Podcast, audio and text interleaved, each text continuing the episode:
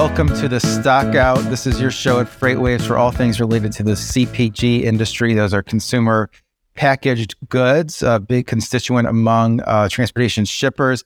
I'm your host, Mike Baudendistel. I'm the head of intermodal solutions here, and uh, we set aside 26 minutes each week to go through uh, what's happening in the CPG industry and our data as that relates to the CPG industry. And today, uh, what I'm going to be talking about is a little bit about uh, sugar and how the supply chain, you know, could change in the future uh, related to, uh, to, to sugar inside of CPG. So I'll, I'll, give a little bit of a recap of last week's show, which was dedicated to that topic. I would um, encourage you to go back and and and view last week's show um, interview with DouxMatok, um, you know, head of North America, to to um, get the full detail there. But I'll give a little bit of a recap and then I'll talk about some other topics in CPG, one of which is potential regulation on food dyes, which the FDA is currently soliciting uh, comments uh, for that. Have another month to get your comments in. If you want to see food dyes uh, retained or eliminated, uh, they're specific, specifically looking at that uh, red dye number three. So I'll talk about that. And then the, the FTC investigating potentially illegal price discrimination in beverages, the Robinson Patman Act um, may be, um, you know, sort of alive and well. I'll talk about that specifically related to uh, alcoholic beverages. And then I'll go through a few of the sonar charts that uh, I think are applicable um, most heavily to CPG companies. So I'm going to do all of that in the next uh, 24 minutes or so. But uh, before I do that, just want to make sure if anyone um, is not signed up for the Stockout newsletter, you can do that at www.freightwaves.com forward slash the stockouts. All you have to do is just go to freightwaves.com, uh, go up to newsletters, and it's going to be the first one there uh, listed under supply chains in the middle of the screen and try to get a newsletter out every uh, Wednesday at uh, two o'clock uh, Eastern time. So, um, you know, we tend to talk about just whatever is interesting in the world of uh, CPG and supply chains. And I think lately there's been fewer uh, issues of um, stockouts not having enough uh, of certain ingredients. I think some of those uh, issues have um, become a little bit alleviated uh, just with um, CPG volumes down just a, just a tad. So uh, with that, um, give a little bit of a, a recap over la- of last week's interview. Last week, uh, the Stockout show dedicated to, to, to, sugar spoke with Kelly Thompson, who's the head of North America at DouxMatok. Duma Took is interesting company. It's one of the venture backed uh, startups that is um, looking to help CPGs uh, rein in on the use of sugars. You sort of go back a couple decades and uh, fat and trans fat, whereas uh, sort of the ingredient uh, non grata that everyone was trying to get out of uh, products. And basically, the solution to that was a lot of companies used sugar as a filler material, as kind of a bulking agent uh, to make products um, that that same you know sort of size, consistency, uh, and you know, be, but be able to show that they don't have any trans fats or any any fat in in, in general, and that really um, sort of gave rise to the products having way too much sugar.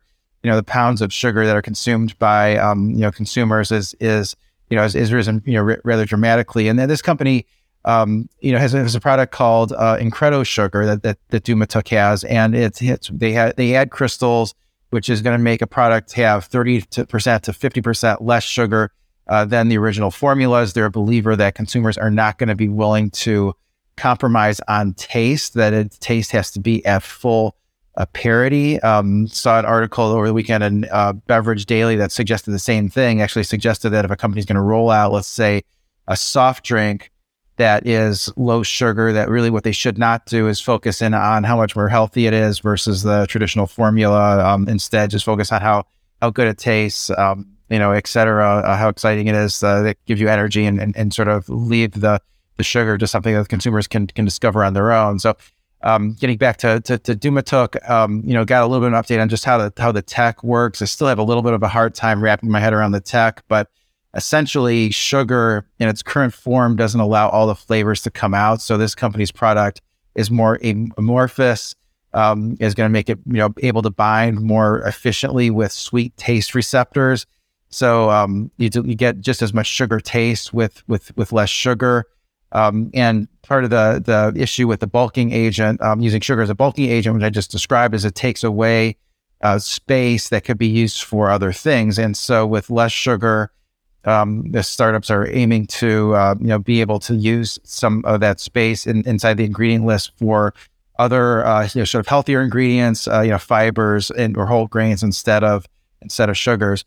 One of the things that, ca- that came out of I asked um, you know Kelly Thompson directly, sort of how uh, much more expensive do you imagine uh, a product that uses Incredo sugar would be relative to the original formulas? And she said 10 to 15 percent more expensive, which doesn't sound crazy to me. I think there's plenty of um, you know sort of healthy products out there that are even at a higher premium than that relative to their traditional uh, formulas, and consumers have uh, demonstrated a willingness to pay you know that type of premium in the marketplace, or or a premium even greater than that. Really, the um, you know biggest growth areas in CPG have been the premiumization of of products. So you have the, the higher cost uh, sort of uh, better alternative, and then you know healthier products, which consumers are willing to pay a, a, a premium for.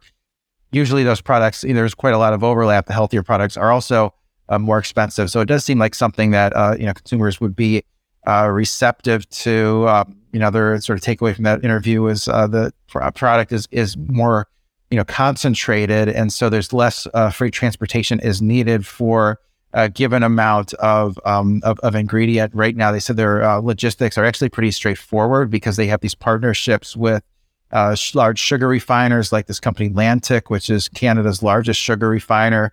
They basically kind of piggyback on their distribution network. Um, you know, those companies seem to want to get into some of these uh, sugar reduction alternatives as maybe a hedge, and um, you know, the company can take advantage of having the, the those companies having the transportation network already in place.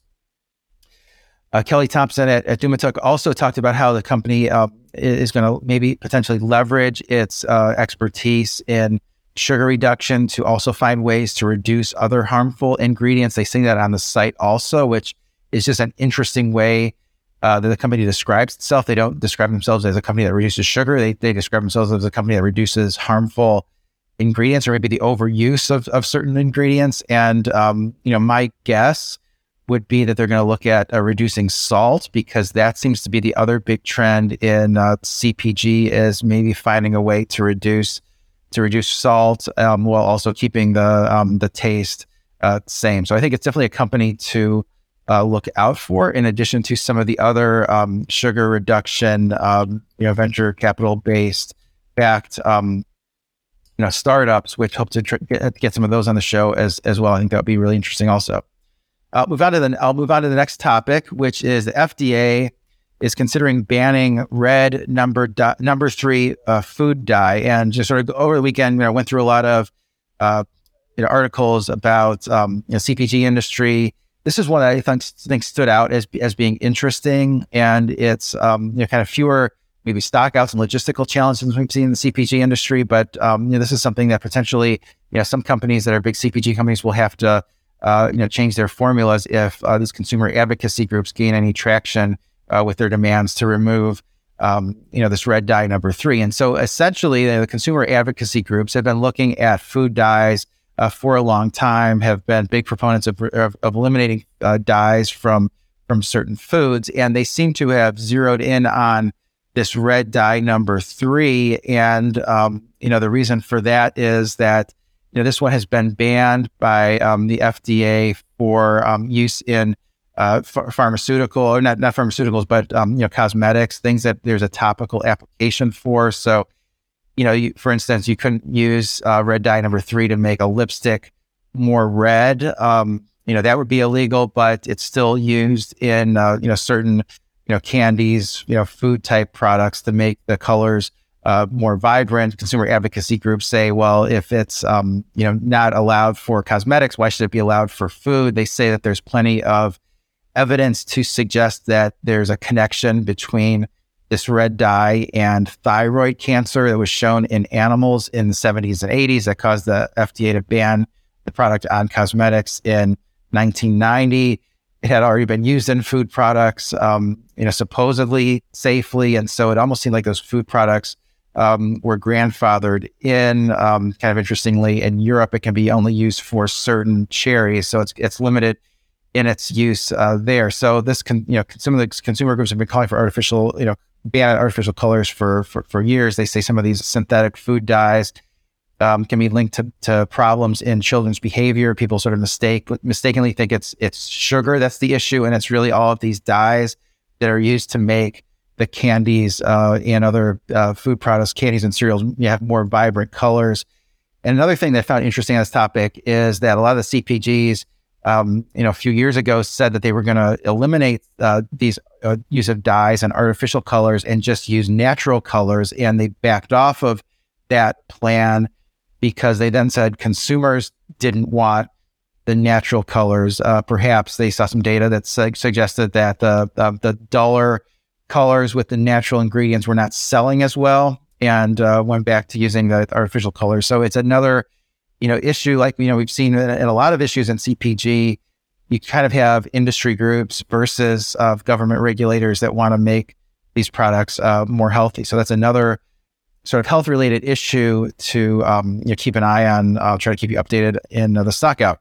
Move on to the third topic here, which is the FTC, Federal Trade Commission, is investigating a certain beverage distributor over price discrimination. Saw this over the weekend over uh, on Politico, um, something uh, that should uh, impact uh, CPGs that are involved in selling uh, beverages. I would say um, those in selling alcoholic beverages or um, uh, either even um, you know, soft drinks should be interested in. So the FTC opened this investigation into the practice of the largest U.S. alcohol distributor, Southern Glazer Wine and Spirits, this, you know, very large company um, that uh, into their practices how they uh, price wine and liquor to uh, retail stores. So they sell them to retail stores, and um, you're seeking a wide range of information from various alcohol distributors. There's something similar was uh, announced um, you know, earlier in the year, back in January, uh, for Coke and Pepsi, looking into their practices, and um, they're looking at possible violations of the Robinson Patman Act. So, the Robinson Patman Act, 1936 law prohibiting suppliers from offering better prices to large retailers at the expense of smaller competitors. And so it's designed to make it so a mom and pop retail store, local grocery store can compete with the biggest uh, players. And, um, you know, if you talk to people in the industry, they say that this law, to a large extent, is not um, followed, it's not enforced. I really haven't heard much from this law in the past uh, 20 uh, year. Some of the recent cases, um, you know, so called recent cases, McCormick in 2000 was uh, settled. So 23 years ago, there was a settlement. And then before that, 1988, uh, against book publishers. So we're talking about over 30 years. And we've had two cases.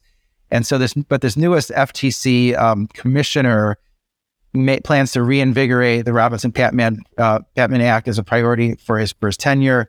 The idea is to enhance you know competition between large retailers and small retailers. Some of the um, you know counter argument is that if you actually enforce it more, it won't make the prices any cheaper at the local retailer uh, level. It'll just make the prices higher for the big national chains, and that ends up hurting um, you know retailers. But I, th- I, think you know if they dug into this, they certainly could find you know violations. Um, one thing that's that's interesting there is my colleague uh, Donnie Gilbert. You're probably familiar with from FreightWaves Now. Every morning, he owns a liquor store. And uh, he says it's it's pretty rampant this sort of illegal price discrimination. But at least where he is in uh, Tennessee, his, his stores in Tennessee, uh, he gets calls from uh, you know, agencies, you know, so saying, you know, I just want to verify that you're paying, um, you know, X amount number of dollars for this for this case, and because that's what they're allowed to to sell it to you for. They're now not allowed to charge you more because you're a, a small, um, you know, independent uh, seller. So they're they they have been sort of checking up on that uh, based on uh, you know that anecdote, um, but but thought that was was was was interesting. But um, you know, Donnie still says that there are certain uh, products where he just can't um, you know buy it for the price that a big uh, company can can sell it for. So um, it's still you know degree of uh, economies of scale for for large retailers. So it's definitely something that I think CPG companies are going to want to keep in mind is to make sure that they are up to date on all of these things, given the greater um, enforcement uh, potentially by the FTC on this uh, Robinson Patman Act, which we haven't heard from in a long time. So um, with that as um, a heads up there, I want to move into the uh, Sonar uh, market update. Have just three charts that I think stand out uh, within Sonar. So I want to bring up this first one there. The white line is van contract rates line haul. So we're excluding fuel surcharges, and then the orange line there is the uh, the spot rate, and we have a um, you know calculation in there to remove the impact of uh, fuel. Um, you know, fuel is usually included in a spot uh, rate, but you know we're, we're, we're using it to, to, to remove it in order to compare on a, an apples to apples basis. And what that shows is that throughout um, the second half of 2020 and through all of 2021, spot rates were higher than uh, contract rates.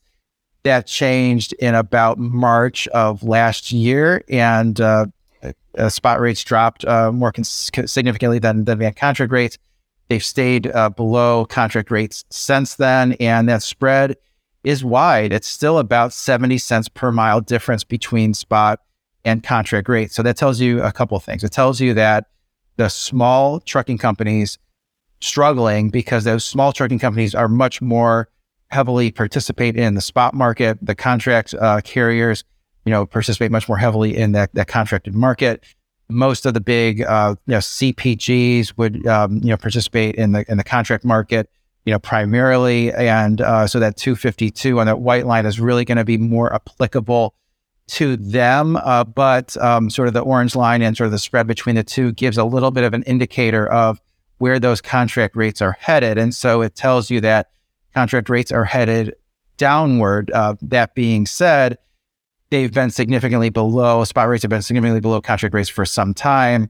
And those contract rates have not fallen as significantly as maybe you would have expected. So I think, um, you know, really the primary reason for that is the big, uh, the big shippers, they seem to be more concerned right now with having, um, being able to, to, secure capacity, having supply chains that are working, um, you know, properly, that are functioning after having gone through this period of, you know, many, many, um, you know, disruptions.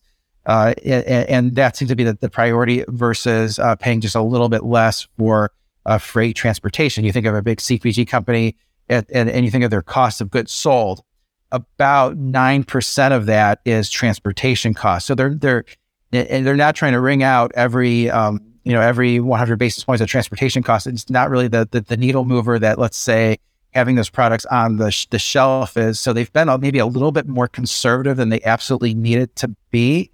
And that's why those contract rates have stayed above the, the, the spot rates, uh, you know, pretty significantly there. That said, they're still coming down. Some of the anecdotes we heard in the last week from, you know, CPG, uh, one big uh, national, um, you know, multinational CPG told us that on their, their US lanes, they were, um, you know, looking at uh, taking sort of 2019 rates as a benchmark. Now, 2019 was a weak uh, year for for for the freight markets, pricing them, you know, plus or minus where things were in 2019, and the bids were coming coming back, and, and they were getting what they were asking for uh, there. Um, so there, there's still a lot of pressure on contract rates, um, but I, I, still think, um, you know. Shippers are being maybe a little bit conservative there. Some uh, things that, that stand out: those contract rates, excluding fuel, down 14% year over year spot rates. Um, that fuel removed, that orange line, down 29%, uh, you know, year over year. So, um, you know, contract rates still above, uh, you know, spot rates. I think those those those lines are going to narrow a, a bit, uh, you know, going forward. Um, I'll, I'll, move on to the next uh, chart here, which is intermodal uh, contract rates, and sort of bringing these up. This is a seasonality chart. If you're not familiar with our charts, each of those lines across represents a year. Uh, 2023 is the white line, uh, and uh, 2022 is the green. 2021 is the, the orange, and and and so forth. And um, coming out of the pandemic, uh, intermodal started to be tight um, in the middle part of 2020, and sort of from two consecutive years, you saw intermodal uh, domestic intermodal contract rates rise at double digit rate from 2020 into 2021, and then again from 2021 into 2022. Now into 2023 going back the other way, as you can see on that white line, and um, really took another step down in the past uh, week. If I were to show that um, same chart a week ago, the rates would have been down about about eight percent year over year. The most recent data point um, for let's say the uh, early early March. This is on a two week uh, lag, so getting into the middle part of, of March, those are now down more like eighteen percent uh, year over year. This this um, chart also excludes uh, fuel surcharges just takes a look at the line haul rates. And so intermodal contracts, those do take a little bit of longer time to adjust versus the the, the dry van rates. You know, a minute ago I talked about um, dry van contract rates being down 14 percent, um, and and those had been down um, sort of steadily throughout last year. Intermodal, more of that uh, business is on an annual contract, whereas truckload is a little bit more likely to be on a, a quarterly uh, you know period to, to get renegotiated. So a lot of those intermodal contracts have to be uh, renegotiated in the first half of the, the year. Most of them roll over let's say by you know right about now, um, and that's why you're seeing that white line drop as as, as much as it is. That's um, just a larger portion of those contracts have been repriced now versus where they were a, a month ago, and that's why you're seeing that uh, come come down. Uh, what's also interesting is when you um, you know compare the intermodal uh, contract rates to dry van contract rates, and you include fuel surcharges for both intermodal and dry van, which is something you have to do because fuel is a large part of the intermodal uh, savings if a shipper is looking at both modes. Intermodal is 10.3% below dry van in one of our data series uh, because um, we are, are, just limiting that data series to the same five digit origin destination pairs um, that were processed on transactions that were processed the same week. So eliminating a lot of those um, other variables that might take um, you know into account um, you know part some of the part price difference, like if there's longer drays or, or, or so, or sort of eliminating all of those seeing about a 10% difference.